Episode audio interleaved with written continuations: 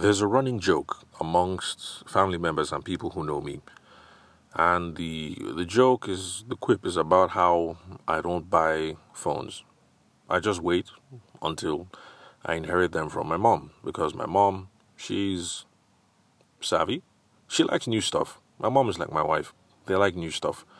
So, um, for my wife, uh, I think was it two years ago, we got the new Samsung A something. I think at the time was pretty brand new.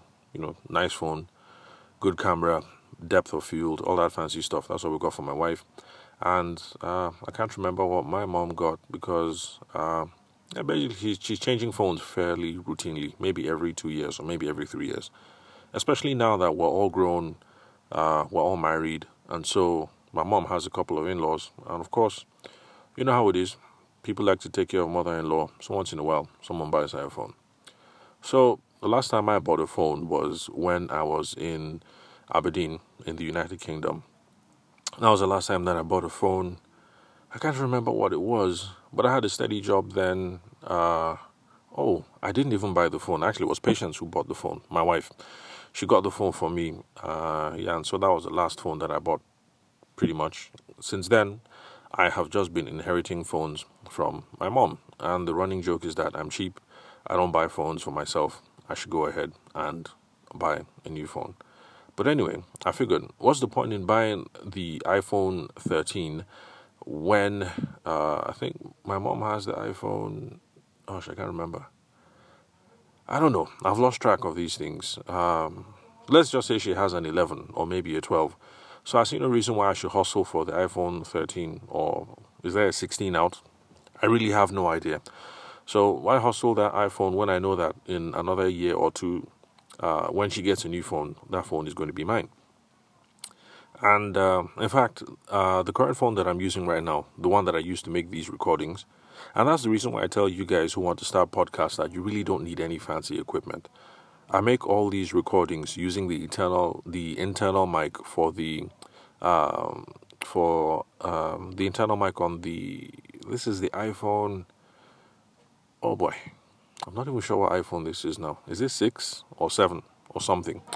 Anyway, so this is an old iPhone pretty much, and I'm sure you guys figure out that the recording quality is great. So if you want to start a podcast, there's no need for any fancy equipment. And if you've been listening to my other podcast, that's the So You're Getting Married podcast. The uh, that one is a Samsung Galaxy Duo. That phone has to be at least 10 years old and the audio quality on it is fine. So if you want to start a podcast, you don't need fancy recording equipment. Um, hit me up in the DMs or send a voice note over here if you're interested, and we can take that conversation um, further. Anyway, what does all this have to do about you know all this talk about cheap phones and I don't buy phones and I inherit phones and I'm a cheapskate? What does that have to do with those of us over here on the podcast? And what does it have to do about how we grow our sales? Well, it's very simple. Because I'm constantly inheriting old phones uh, from my mom, it means that once in a while I'm stuck having to repair a phone or two. For instance, this uh, iPhone that I'm using, I can't remember if it's a 6 or if it's a 12, because uh, let's face it, for me, they all look the same now.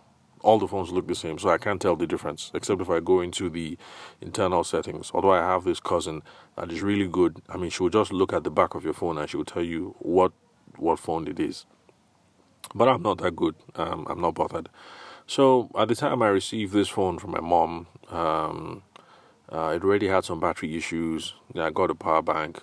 I used it for a while, and then eventually I had to change uh, the battery. That's why I changed it. Uh, there's this correct guy, uh, Chima, at uh, Banex. Really good work. I mean, he's fixed the battery, and since he fixed the battery, I've been going uh, two days without having to charge. And then this is the same iPhone that I use for uh, my recordings, uh, you know, my podcasting, uh, all the content I put out on the blog, and um, everything else. You know, my phone is my workhorse, and so it's really it's really nice to have a, a full functioning battery. And so Chima did he did a good job, and yeah, the phone works. So how does this relate to um, selling? We also have another device at home. It's my wife's uh, Samsung Galaxy Tab. That one is a really old one. Um, like I said, she moves on pretty quickly. when it comes to tech stuff. So we used it, we killed it, and you know she moved on. Now we have one of those fancy um, uh, touchscreen um, computers uh, that she uses. And we just thought, well, you know, the kids are home and the kids are constantly destroying my tablet, so why not just refurbish this and give that to them? Anyway, we've gotten a new one. Um, uh, we've gotten a new one for them, and we had to. I it was my job to get the Samsung tab replaced, and so I did what anyone would do. I asked around for referrals. Now that's a key part of um, drumming up business for those of us in the wedding and the event space. Referrals. So that's one thing that it has to do with it. So I reached out to my network, and I'm like, um, "Hey, bro, you know someone who can fix?" Um, uh, tablets, and my friend Chidi go back to me. I was like, "Yeah, sure, I know this guy." uh, call Kachi. He's in area three. You know, he repaired my this, that, that, that, that. He'll hook you up. I'm like, okay, yeah, thanks, bro. And so I called Kachi.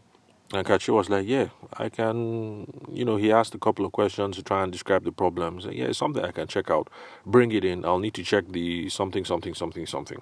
You know, I'm not a technical person, so I don't remember what it is that he called. So for the sake of making things up, let's just say I have to check the internal capacitor or something. So I said, okay, sure, no Allah. I'll bring it over next week Wednesday. I'm busy between now and then. And Kachi says, okay, cool, no problem. And then we got the phone. And I just thought, well, you know, now that I'm a sales professional, I'm always noticing whenever people fall short in their sales processes. I just thought it's rather odd. Someone called you up. You said it's a referral from uh, from Chidi, and that you know to fix this, um, blah blah blah blah blah. You guys had the conversation. Everything is everything you know, money checks out. And then your own response is to say, okay, we'll see you next week, Wednesday. You don't ask the name. I know for sure that he didn't store the number because he never called back. So I know for sure that he didn't store the number. So you don't ask the name, you don't store the number, you just leave it like that.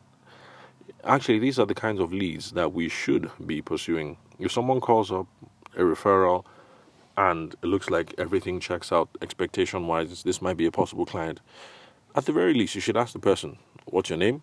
Or how should I store your name? You store it on the phone, and then you use your um, phone as a CRM, like I've been recommending on the podcast, and then you fix the next appointment over in your calendar so that if you are Kachi in this case, and on Wednesday afternoon, let's say three o'clock, the fellow hasn't called back, something just pings on your phone, and you're like, oh, I was supposed to have a meeting with so so so and so the person that came through from my friend Chidi. And then you make the call to remind.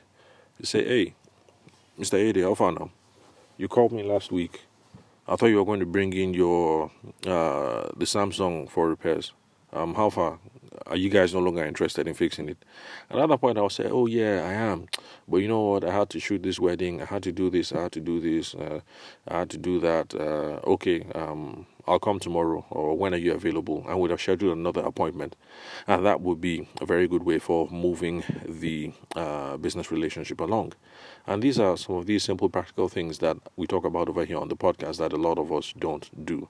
Use your phone as a CRM. When someone calls, you know, what's your name?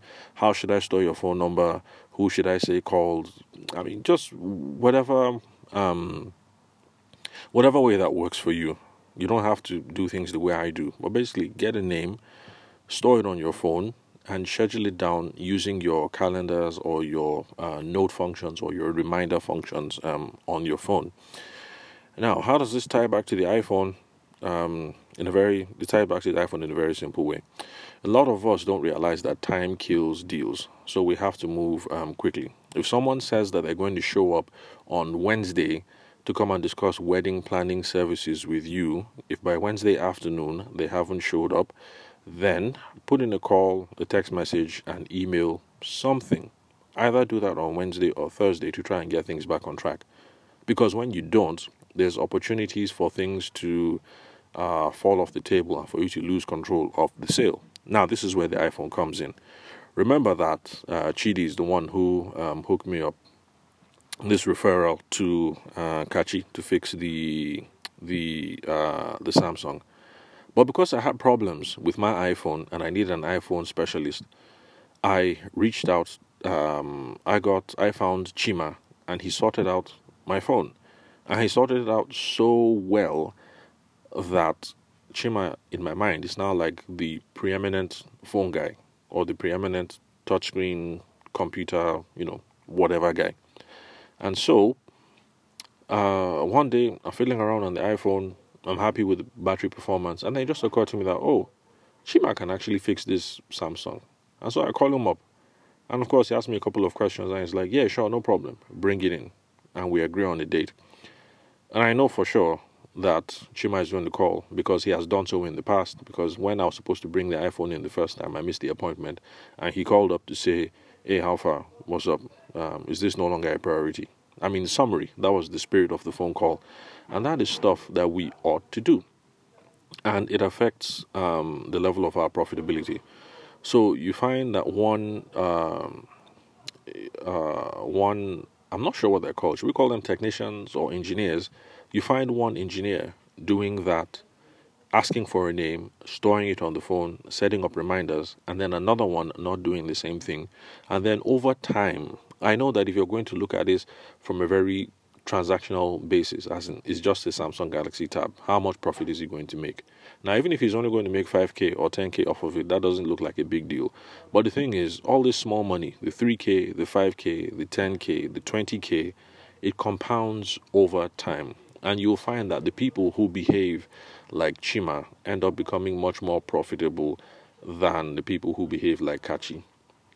And funny thing is, Kachi might actually be the more superior engineer of the two, but it doesn't mean that he's going to be the most profitable of the two. So, what does my iPhone and the Galaxy Tab and all that have to do with those of us over here on the wedding and the event space? It's very simple at the end of the day, it's not about our expertise, our packaging, and our branding. If we cannot follow some simple, well tested sales tactics and principles, if we can't follow these things, we're going to end up losing a lot of money. So, Kachi didn't do anything wrong. The thing is just that for some reason, I discovered Chima. I have a personal history with Chima now, and it looks like Chima is my guy to now fix all this other stuff. Even though, uh, if Kachi had done right in a sales sense, we could have closed the deal, fixed the Samsung Galaxy a whole lot earlier, and then maybe even he would have uh, probably been the one to have worked on my um, on the iPhone. Now, some of you might say, "What's all this whining and complaining about?" Tavishima, you're not serious if you were serious and you wanted to give Kachi the business, you should have given Kachi the business instead of taking it to Chima. And yeah, you guys are absolutely correct. If I was serious, or if I was interested, I should have done that. But then this is where the problem lies. How are you going to grow your business as a technician, or as a wedding planner, or as a photographer, or as a plumber, or as a carpenter, and then leave the initiative to someone else? It is your business. Don't leave the initiative in the other person's hand. If the other person is unserious, why should that affect your money?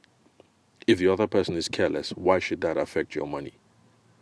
If the other person can get his organize himself correctly, because yes, I admitted that I missed an appointment with uh, one appointment with them both. So if the other person is unserious or un, unprincipled or unscheduled, why should that affect your money?